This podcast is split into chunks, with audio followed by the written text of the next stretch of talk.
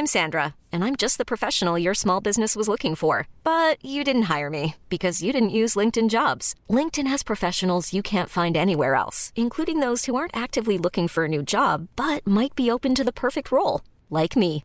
In a given month, over 70% of LinkedIn users don't visit other leading job sites. So if you're not looking on LinkedIn, you'll miss out on great candidates like Sandra. Start hiring professionals like a professional. Post your free job on linkedin.com/achieve today.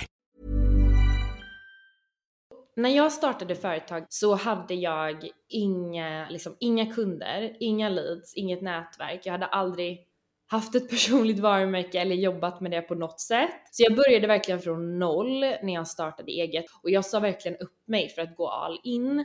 Så jag behövde liksom få folk att veta att jag finns.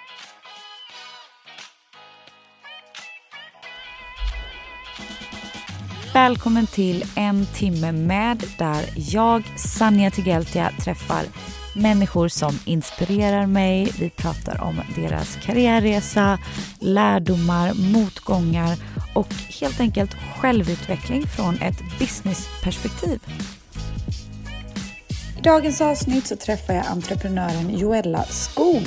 Hon hjälper konsulter och coacher och marknadschefer och andra personer i beslutsfattande positioner att bygga sina personliga varumärken. Vi pratar om varför det är viktigt att bygga sitt personliga varumärke, hur hon har gjort för att bygga sitt eget och hur detta har lett till alla hennes uppdrag. Hon har även tagit steget att flytta från Sverige till New York men också sedan hamnat i Italien och bosatt sig där. Vi pratar om hur livet ser ut i Italien, hur det är att jobba digitalt, hur det är att hitta work-life balance och balansera arbete och privatliv. Men framförallt många tips på hur man får till ett starkt personligt varumärke, men också vilka plattformar man ska använda. Hej Joella! Hej Sanja! Gud vad kul att ha med dig i podden. Vi har ju catchat upp här och vi har ju lite gemensamma nämnare du och jag. Ja, exakt lite liknande livsstil men också så sa jag precis det att jag har lyssnat på din, dina förra poddar som du haft och jag tror också jag har lyssnat lite på denna tidigare. Um, så det känns kul, jag har liksom haft koll på dig så jag, eh, jag blev glad när jag eh, fick förfrågan.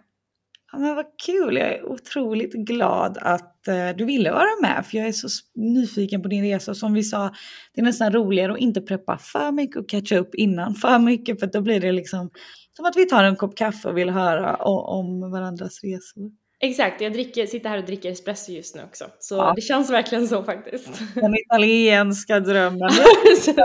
Innan vi går in på Italien, jag är sjukt nyfiken för jag menar du har gjort en sjukt rolig resa från Sverige till New York och nu till Italien. Men mm. vem är Joella Skog? Mm.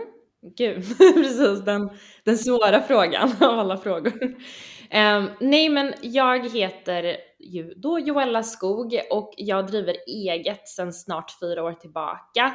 Eh, och sen ungefär ja, lite över ett år så jobbar jag som business mentor för konsulter och eh, coacher. Jag har tidigare varit konsult och eh, frilansare och utbildat företag och jobbat med stora företag och nu hjälper jag faktiskt eh, egenföretagare med att växa deras företag.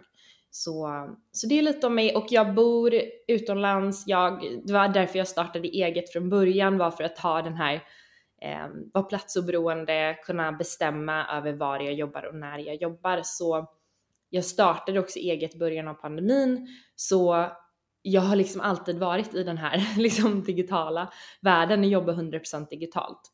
Eh, vilket jag trivs väldigt bra med. Wow vad kul och jag, jag känner så igen mig. Och jag menar hur vågade du alltså, lämna en trygg punkt? Var det, har det här alltid varit självklart för dig? Eller när kände du att så här, det passar nog inte mig att vara anställd?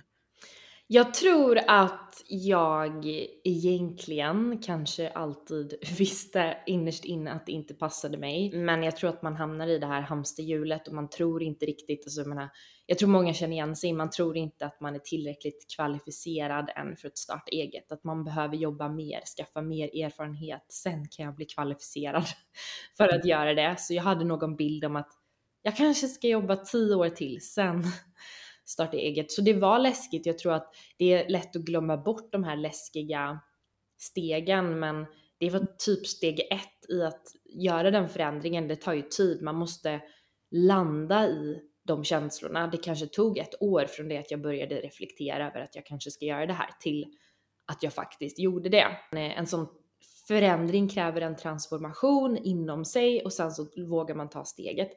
Men sen dess så skulle jag säga att så här, som egenföretagare, man behöver ta ganska många sådana här stora beslut. Och eh, så det var väl steg ett av att ta sådana här stort livsförändrande beslut. Men nu känner jag mig ganska bekväm i att ta sådana beslut faktiskt. Så det är läskigt men det är väldigt självutvecklande. Ja, nej, jag, jag, förstår det helt. Och jag menar, du, var ju, du levde mångas dröm om man tänker, hamnade i New York, visst jobbade du på byrå, mm. Och kände på det här citylivet, staden som aldrig sover. Hur, hur var den tiden? Ja, jag flyttade till New York när jag var 19 och pluggade på college och sen jobbade jag där i stan på en byrå. Och jag älskade det, alltså jag har alltid velat flytta utomlands. Jag hade alltid velat flytta till New York ända sedan jag var liten. Jag tror att många delar den drömmen liksom. Man blir kär i New York genom filmer och serier och sånt där. Och det var fantastiskt, men framförallt var det ju extremt utvecklande att flytta till ett annat land när jag var 19, bli mer självständig, eh, vara en storstad som New York och klara sig där, att liksom plugga och jobba hårt och allt det här. Det är väldigt eh, självutvecklande. Mm, mm. Och det var väldigt kul tid så jag är glad att jag gjorde det för annars hade jag nog suttit nu och undrat Tänk, skulle jag vilja göra det där? Tänk om... Så jag är väldigt glad att jag gjorde det och att jag gjorde det faktiskt så tidigt i mitt liv. Um, men sen så tog mitt visum slut så jag var liksom tvungen att flytta hem. Men samtidigt kände jag också vid det tillfället att det kändes ganska rätt för mig. Det är en ganska hetsig, hård stad. Och jag kände hur jag blev hård och jag blev liksom väldigt, väldigt, väldigt stressad av den omgivningen och överväldigad och överstimulerad. Mm. Samtidigt som man jobbar väldigt mycket. Alltså jag tycker inte det var så farligt att jobba så hårt liksom i ett år, men man kanske inte hade velat leva på det sättet i tio år till exempel. Så jag är väldigt glad. Jag, jag har absolut ingen längtan tillbaka dit alls, annat än att åka dit på semester faktiskt. Så det är kul att ha haft den upplevelsen. Ja, men jag förstår det. Och, och nu är du ju duktig, otroligt duktig och hjälper andra med si, sitt personliga mm. varumärke. Mm. Och jag är faktiskt nyfiken på det här. Var, varför är det viktigt med personligt varumärke? Mm. Så när jag startade företag för snart fyra år sedan, jag satte väl igång på riktigt tre och ett halvt kan man säga, så hade jag inga, liksom, inga kunder, inga leads, inget nätverk. Jag hade aldrig haft ett personligt varumärke eller jobbat med det på något sätt. Så jag började verkligen från noll när jag startade eget och jag hade inget stort bankkonto. Alltså det var inte så att jag hade någonting att landa på. Och jag sa verkligen upp mig för att gå all in. Så jag behövde liksom få folk att veta att jag finns liksom. Mm. Och i kombination med det här så var det början av pandemin. Så jag hade en plan att nu ska jag gå och nätverka och träffa folk i verkligheten. Men det gick ju inte eftersom alla satt hemma. Så där sitter jag i soffan i min lägenhet precis som alla andra och behöver skaffa kunder och behöver få folk att veta att jag finns. Och jag har jobbat med marknadsföring liksom, ja, hela mitt vuxna liv. Det är det jag älskar och det är det jag är bra på. Så jag visste ju värdet av marknadsföring liksom och bygga varumärke. Mm. Um, så jag började bygga mitt personliga varumärke och jag började faktiskt bara genom att posta på LinkedIn. Jag använde inte Instagram för jag identifierade att det var inte den kanalen jag skulle nå min målgrupp på. Ehm, så jag började väldigt strategiskt och, liksom eh, målinriktat bygga mitt personliga varumärke och noterade vilken effekt det här fick för min karriär och mitt mitt liv för jag började utöka mitt nätverk, jag började få kunder till mig, jag började bli top of mind inom min nisch. Mm. Eh, vilket ledde till dåvarande nisch och då började jag utbilda och föreläsa om det här och jag började inse att så här, wow, det här kom av ett resultat av att jag har byggt mitt personliga varumärke. För det finns väldigt många människor där ute som är duktiga på samma sak. Liksom. Alltså det finns, jag menar du, du kommer från PR-branschen, Ja. Eh, jag menar det finns andra människor som jobbar med PR och sådär. Men det, det är liksom, alla har inte byggt sina personliga varumärken, alla har inte skapat sig ett namn, alla nätverkar inte på det sättet. Så jag menar, det, du det spelar ingen roll hur duktig du är om ingen vet vem du är. liksom. Nej, nej, nej, jag håller helt med. Ja, så det, det är liksom A och O för att man får någonstans, alltså tänka att jag behöver inte vara bättre än alla andra, det är inte därför jag ska bygga mitt personliga varumärke. Jag behöver bara vara bra och sen behöver jag bygga mitt varumärke och få folk att fatta att jag är bra. Det är typ så jag ser på det. Mm, ja, men jag håller helt med. Och, och jag menar, vad gjorde du konkret för de som tänker mm. så här, shit, vart börjar jag, hur gör jag? Alltså det jag gjorde var så här, att för det första visste jag att okej, okay, anledningen till att jag bygger mitt personliga varumärke var för att jag ville få kunder om du som lyssnar känner att jag är inte företagare, mitt mål är inte för kunder, fundera på vad ditt mål då är. Alltså vad mm. vill du åstadkomma? För att bygga personligt varumärke kommer kunna gynna dig oavsett vad du jobbar med eller vad du än gör. Ja. Och det är ännu bättre om du startar eget till exempel. Du Sanja, du startade ju eget och du hade ju redan byggt ett varumärke så jag är säker på att det gynnade dig liksom. Ja, ja. Så att jag visste vad jag hade för syfte med att göra det, jag hade en idealkund jag ville rikta mig mot och jag visste att okej okay, jag ska rikta mig mot typ marknadschef, VD sådär. Mm. Eh, de kommer inte hitta mig på Instagram och DMa mig, hej Joella, alltså så här, chansen för det är ganska låg, identifierade jag i alla fall. Så samtidigt visste jag att jag är ganska bra på att skriva, jag tror att LinkedIn är min kanal och samtidigt tror jag att min målgrupp finns där. Så jag började med bara med att connecta med några så här idealpersoner jag skulle liksom vara identifierad som drömkunder. Och jag skrev faktiskt personliga meddelanden till folk och det här är så nyckeln också för att det här är det ingen gör, men jag liksom gick above and beyond. Om jag hade en person jag ville connecta med, jag kunde googla dem, läsa artiklar om dem, deras företag, lyssna på poddavsnitt med dem. Sen gick jag in, skrev ett personligt meddelande, jag älskar din podd eller jag älskar det här eller det, det här inlägget, vad det nu kan vara. Mm. Och connectade och alla typ accepterade min förfrågan för att jag skrev ett väldigt personligt, liksom smickrande meddelande. Så det är A och O att så identifiera, det här är relationsbyggande, det är inte en säljkanal då du ska hoppa in och liksom Hej jag finns, vill du köpa mina tjänster? Det är inte det. Och sen så började jag bara posta content som var skapat för att intressera min idealkund. Och det var liksom sådana typ av inlägg som var det alignade med mina intressen, det var autentiskt för vad jag ville prata om. Men det var också i, i linje med min målgrupps intressen. Ja, så jag började posta väldigt mycket om mitt, mitt expertområde och noterade att det här funkade när jag såg att marknadschefer och VDar connectar med mig på LinkedIn. Jag behövde aldrig mer connecta med någon annan för alla la till mig. Oh, wow. eh, och jag började få förfrågningar i mina DM som så här, föreläser du om det här? Kan du hjälpa till med det här? Alltså sådana här saker. Mm. Och då fattade jag att det jag gör funkar för att då tyckte jag att LinkedIn var ganska så här, tråkig plattform på många sätt. Mm. Ehm, jag tycker väldigt många använder det som en plattform att typ skriva ut nu har jag fått ett nytt jobb eller nu är jag på en konferens eller du vet tråkiga content som skulle lyfta deras, dem själva eller visa hur framgångsrika och coola de är. Och jag skrev inget sånt, jag bara skrev om det jag identifierade är värde för min målgrupp liksom. Så det var så det började. Men ger de någonting konkret att lära sig eller är det så du tänker? Ja, då var det väldigt mycket sånt eh, utbildande content jag delade och det jag identifierade var att jag vill vara en slags trendspanare för min målgrupp. De är stressade marknadschefer som känner att de behöver ha koll på allting.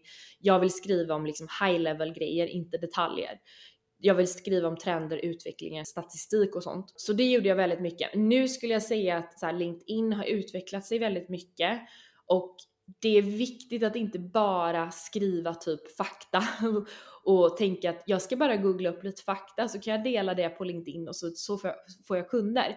Ja. Idag behöver du mer positionera dig själv som, som en auktoritet. Det räcker inte med att bara posta, utan du behöver posta strategiskt och positionera dig själv som en auktoritet och dela dina åsikter om saker.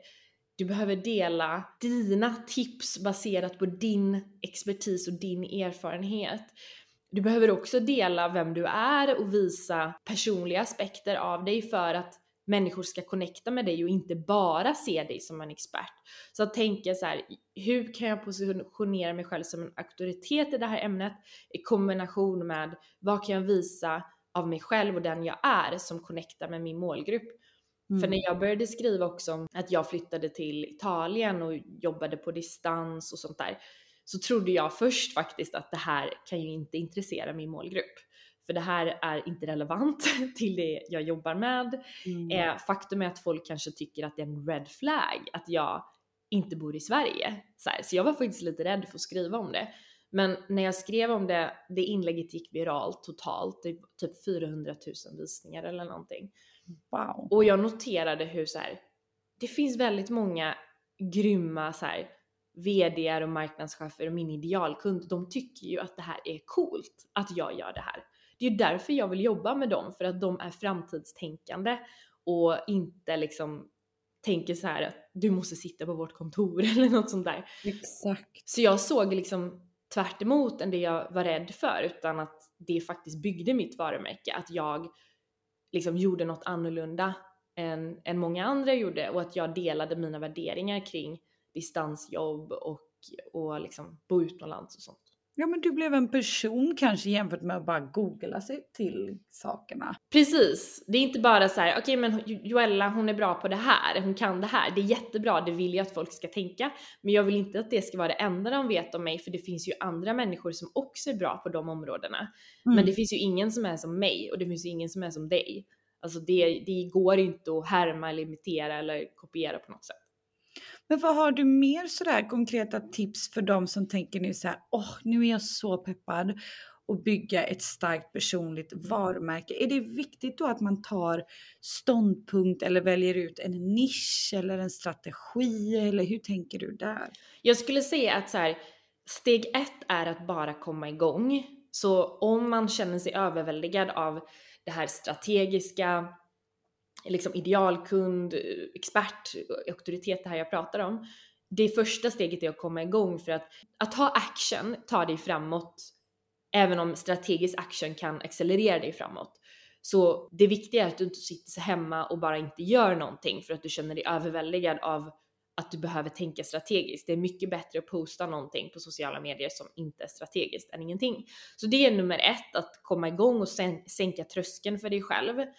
Och kom ihåg att du behöver inte vara på alla kanaler, du behöver inte posta varje dag om du inte vill, utan bara att göra någonting kommer att gynna dig. Mm. Och sen så skulle jag säga att vara strategisk är det som kommer ge dig resultat i längden. Så att försök att inte bara hamna i en expertroll och du aldrig är personlig och inte bara vara personlig men aldrig expertrollen för att det är väldigt många man kan se på sociala medier där man typ gillar personen och tycker den verkar soft men man vet inte vad de jobbar med så att om, om ett behov dyker upp hos mig så skulle jag aldrig komma att tänka på den personen. Men målet ska ju vara att jag tänker liksom på, på just dig, alltså om, om behovet dyker upp. Jag håller helt med att man både är både skön, personlig och lite business, kanske en mix av allt. Exakt, en mix.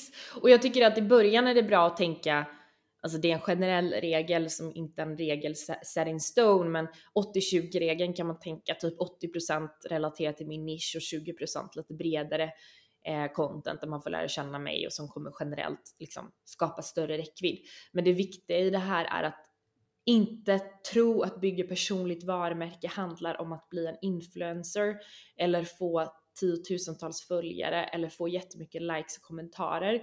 För om du jagar likes och kommentarer och visningar, det kommer inte leda till kunder. Så om du är företagare, liksom i alla fall, om du är företagare eller du vill vara strategisk med ditt personliga varumärke och du är målinriktad på något sätt. Please, please, please, mät inkommande leads, förfrågningar, eh, kunder, inte kommentarer, likes, visningar. Så bra input för att jag menar, det där känns ju som att de flesta är förvirrade eh, kring när det kommer till det här. Ja, men den fick ju knappt någon spridning eller många likes. Ja, men den kanske fick exakt rätt likes av potentiella kunder istället för väldigt brett och helt fel folk. Exakt, och det är det som många av mina klienter, eftersom jag hjälper klienter med det här, säger också att så här, oj mina kommentarer har minskat och engagemanget har minskat men inkommande förfrågningar har ökat. Jag bara ja, det är det som är poängen med att bli strategisk när du har ett syfte med att bygga personligt varumärke. Och det är inget fel på att vilja bli influencer men det är inte det jag hjälper mina klienter med och det är inte det jag har gjort som mål för mig själv. Ehm, så, att, så att fokusera på din liksom, business om du är företagare, att du ska generera kunder, inte typ bli känd. Men jag är helt med. Och vad skulle du säga är liksom största skillnaden om man tänker så här, jag vill komma igång nu, men och om jag, jag, jag själv, jag kan bara prata från mig själv. Mm. Jag tänker så här, åh, nu är jag jättepeppad på att bygga ännu mer mitt personliga varumärke. Jag har legat lite lågt med det där, men måste man vara igång på LinkedIn, Instagram, TikTok eller kan man välja? Vad, vad tycker du om de olika plattformarna?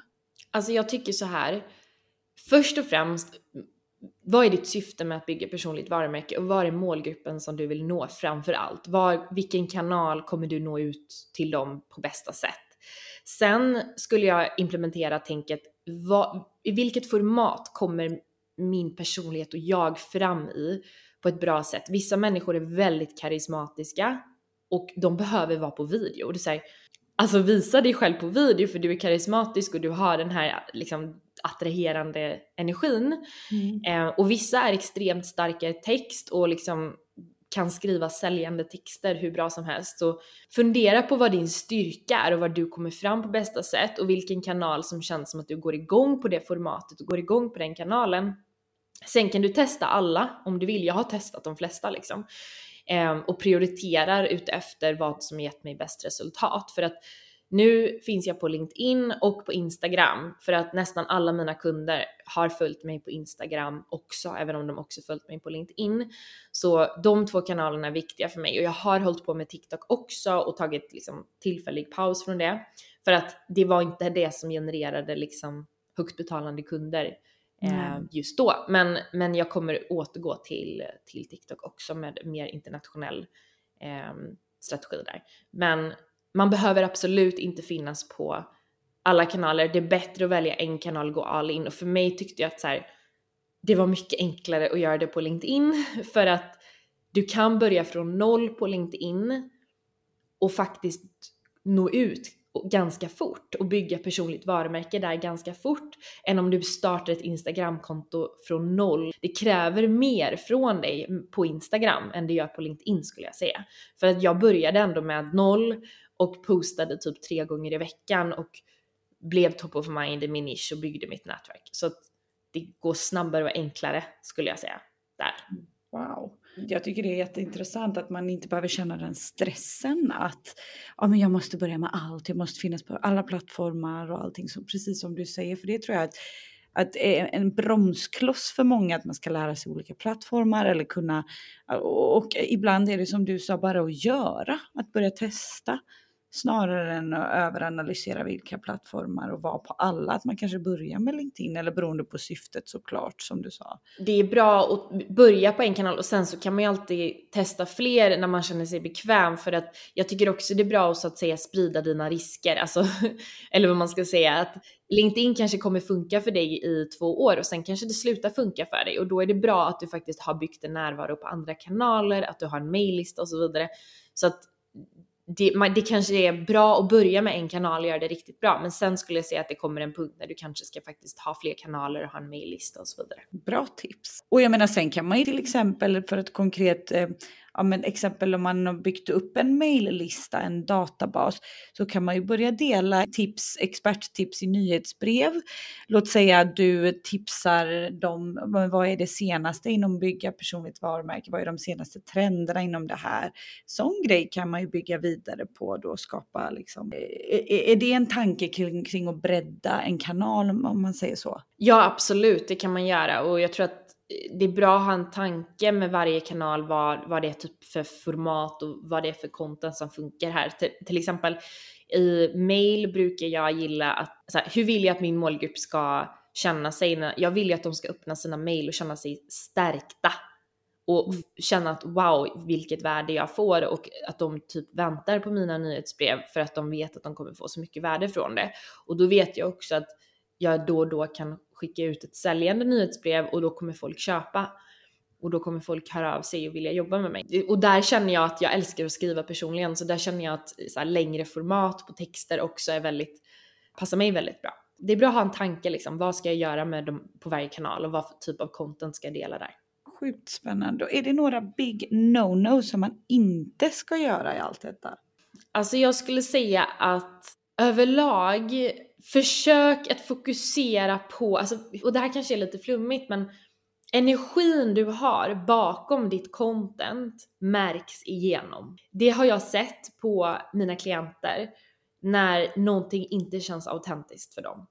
När man till exempel tänker nu ska jag skriva någonting för att det här är bra att skriva eller jag behöver bara göra någonting eller jag tvingar fram någonting eller jag känner mig desperat efter kunder så nu ska jag skriva ett inlägg som, som attraherar kunder. Alltså, tänk på energin du har i ditt content. Det är samma sak när du sitter i möten, säljmöten eller nätverkar och sådär. Den här desperata personen som så här, måste ha en kund. Eller du vet, ja. det, det, är som, det är som att vara ute på en bar och du vet någon kommer fram till en och är nästan desperat. Man är lite såhär, oh. Typ, det är en, en turn-off. Så att, tänk på energin du har i ditt content, så här, gå in i ditt personliga varumärke med ett perspektiv att bara att du vill ge till andra människor, att du vill addera värde till deras liv på något sätt. Vakna på morgonen och skapa content för andra och gör det för deras skull för det kommer märkas och det är det som kommer attrahera människor. Inte att du försöker så här, trycka ut något som du egentligen inte ens vill skriva om eller att du försöker forcera någonting.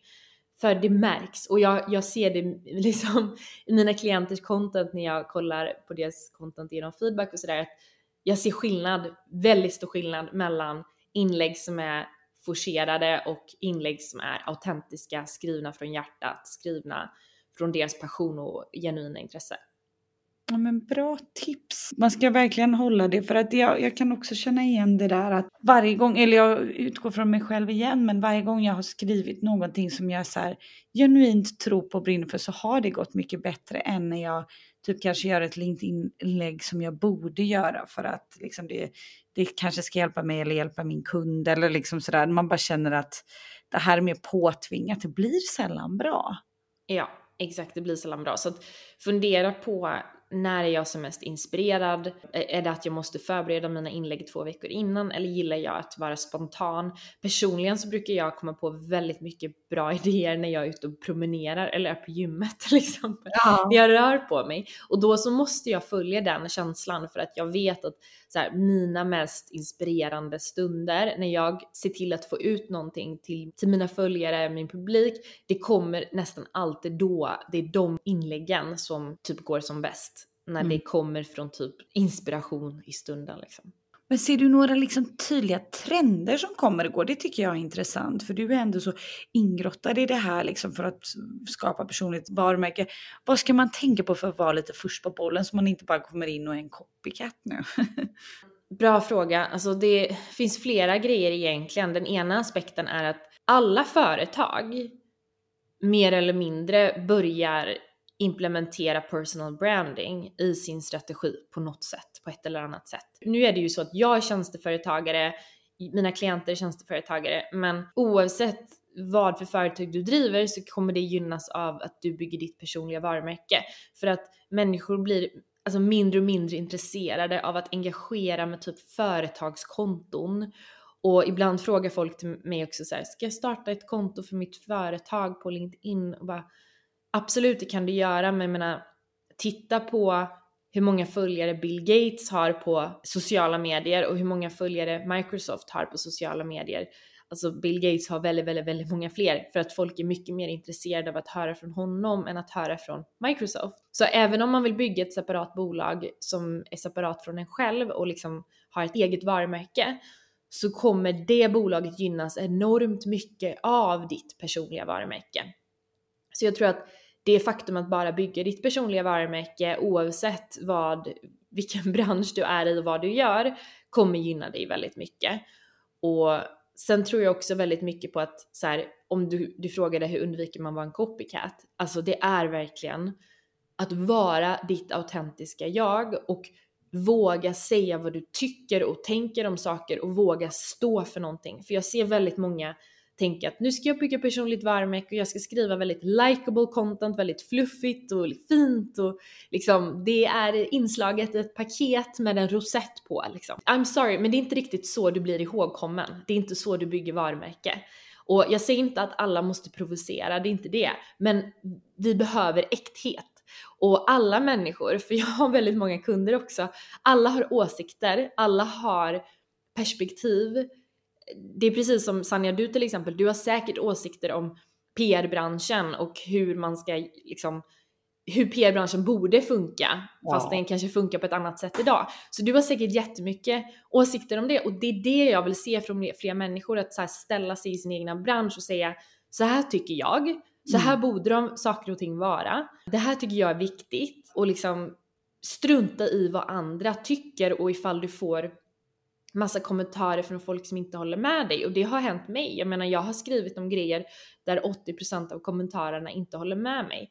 Men vet du vad, det är helt okej okay, för att det skapar en intressant diskussion och det, det kommer ändå bara stärka mig i min positionering och mitt varumärke och de personerna som håller med mig kommer förmodligen öka chansen att de blir min kund och de personerna som inte håller med mig kommer aldrig bli min kund ändå. Nej. Så att, att, genuint inte gå in på sociala medier och tänka att nu ska jag bli älskad och accepterad av alla utan mer tänka på det som jag är en ledare, jag är en auktoritet och jag står för saker. Jag står för liksom vare sig det kan vara relaterat till din bransch och ditt jobb men det kan också vara livet i allmänhet. Att det här tycker jag. Punkt liksom. Jag struntar i om folk inte håller med mig. Det kommer göra att du sticker ut och att du inte uppfattas som en copycat. För det är helt omöjligt att kopiera ditt autentiska jag. Och man blir inte bara en nickedocka, för jag menar, det, det är ju ganska tråkigt med nickedockor som varken tycker bu, bu eller bä. Man behöver inte vara provocerande för det, men man kan ändå ha en åsikt. Exakt. Alltså, det behöver inte vara att man skriver något provocerande som liksom blir en total vattendelare. Det handlar inte om det utan precis som du säger, det handlar om att stå för någonting och ha en åsikt och liksom våga vara sig själv. Våga vara den man är. Och jag tänker på ditt liv nu. Jag menar nu, nu kör du på och, och det rullar på med ditt egna. Mm. Och hur är livet i Italien som egen? Alltså är det svårt? Och för jag kan själv tycka att det är lite svårt ibland att jobba lagom mycket när man är egen. Ibland är det väldigt mycket och ibland lite mindre och sådär. Hur hittar du balans i din vardag? Alltså jag tror att det har hjälpt mig väldigt mycket att bo utomlands. Och nu har jag varit på, i samma stad i snart ett år men innan det så har jag rest runt mycket. Och det har hjälpt mig på ett sätt att resa runt och bo utomlands. För att när jag inte jobbar så vill jag ju leva livet. Jag vill ju liksom lära känna nya människor eller så vill jag resa, jag vill upptäcka. Så det har hjälpt mig med balans för jag tror att om jag var i Sverige liksom under vintern när det är du vet, tråkigt väder och så, då tror jag att det är mer troligt att jag bara skulle sitta inne och jobba hela tiden för att jag inte typ hade känt att det fanns så mycket annat att göra. Mm. Eh, och så känner jag ju inte nu i kombination med att så här, ingen av mina vänner här, eller typ nästan inga, är entreprenörer. Och folk har ju ett liv i Italien liksom. Eh, man värderar väldigt mycket i den här kulturen att umgås, att gå på aperitivo, vara social och så vidare. Så jag tror att det ger mig en väldigt, för mig är det en väldigt bra balans för att jag är extremt driven och ambitiös eh, och jag skulle kunna jobba hur mycket som helst men jag bor i ett land där det inte liksom uppmanas på samma sätt. Och när jag bodde i New York så var ju det mer Alltså om du kan jobba 24-7 är du liksom, då vinner du livet liksom. Ja, ja. Eh, och därför tror jag att det för mig är det väldigt bra den här kontrasten i att vara en entreprenör som springer väldigt fort på något sätt men samtidigt stänger ner datorn och tar en, ett glas, en aperitiv och med en kompis liksom efter jobbet. Var det svårt att lämna en trygg punkt, alltså sin trygga punkt? Alltså helt ärligt nej, för att jag tror att det beror på att jag flyttade till USA när jag var 19.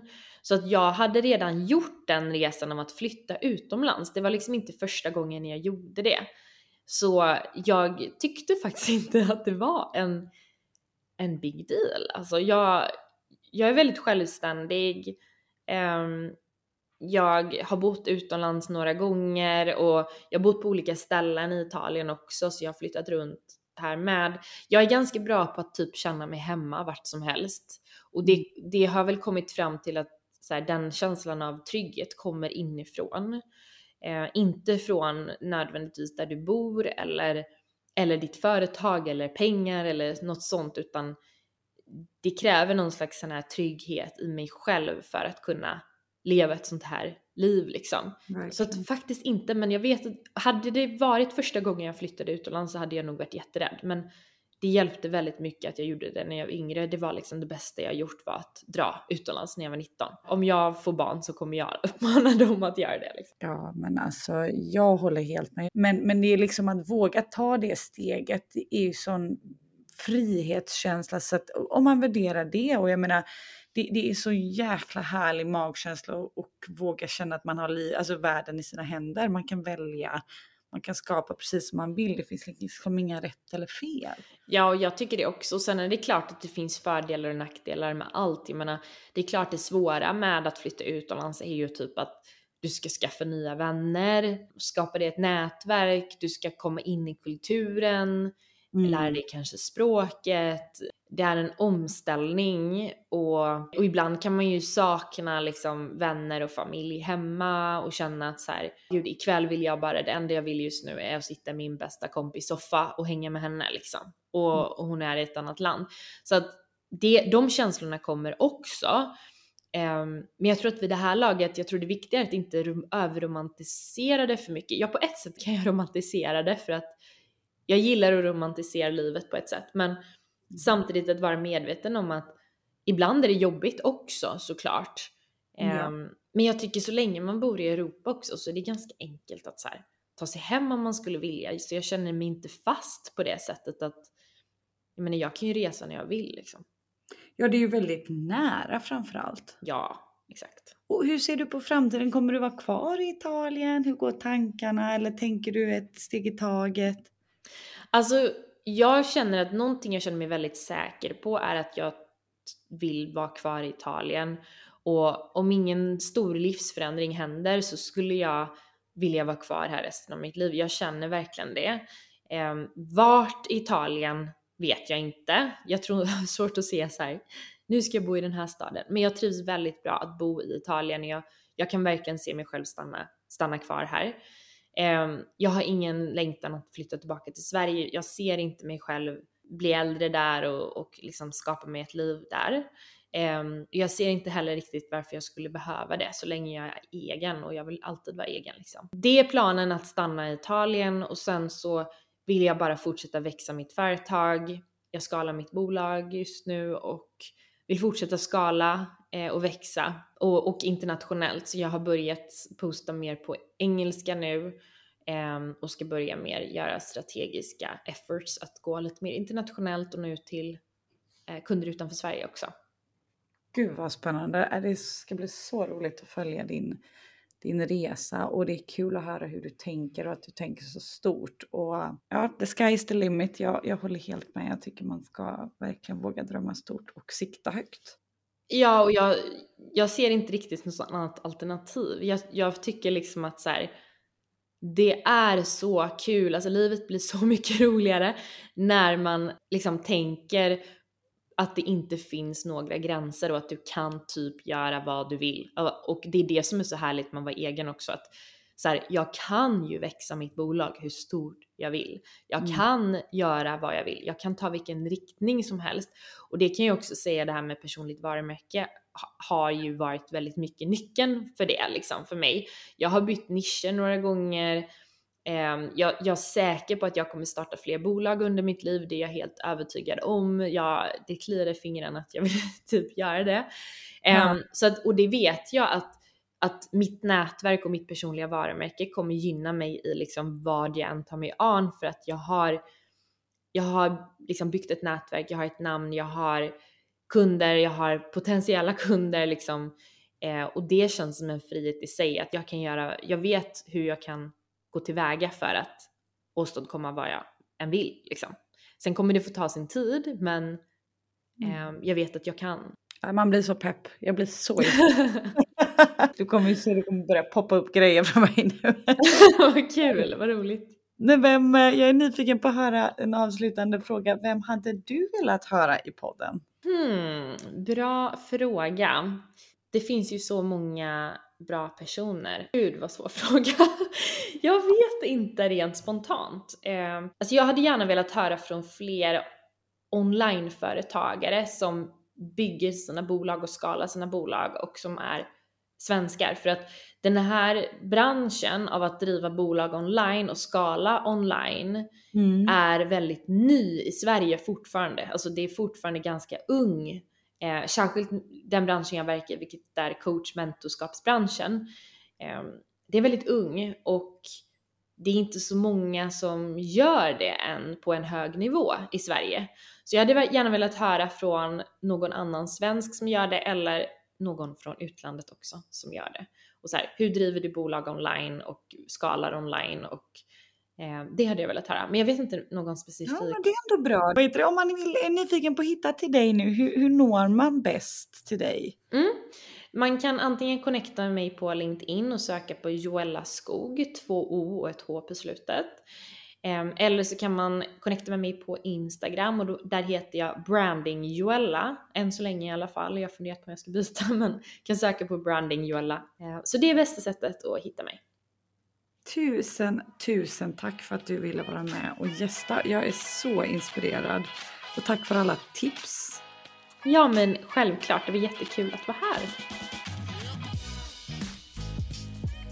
Jag spelar in podden på Helio. Helio är en mötesplats där man kan podda, man kan sitta och arbeta. Ett coworking space som finns runt om i landet, olika ställen. Eh, älskar det och kan varmt rekommendera det.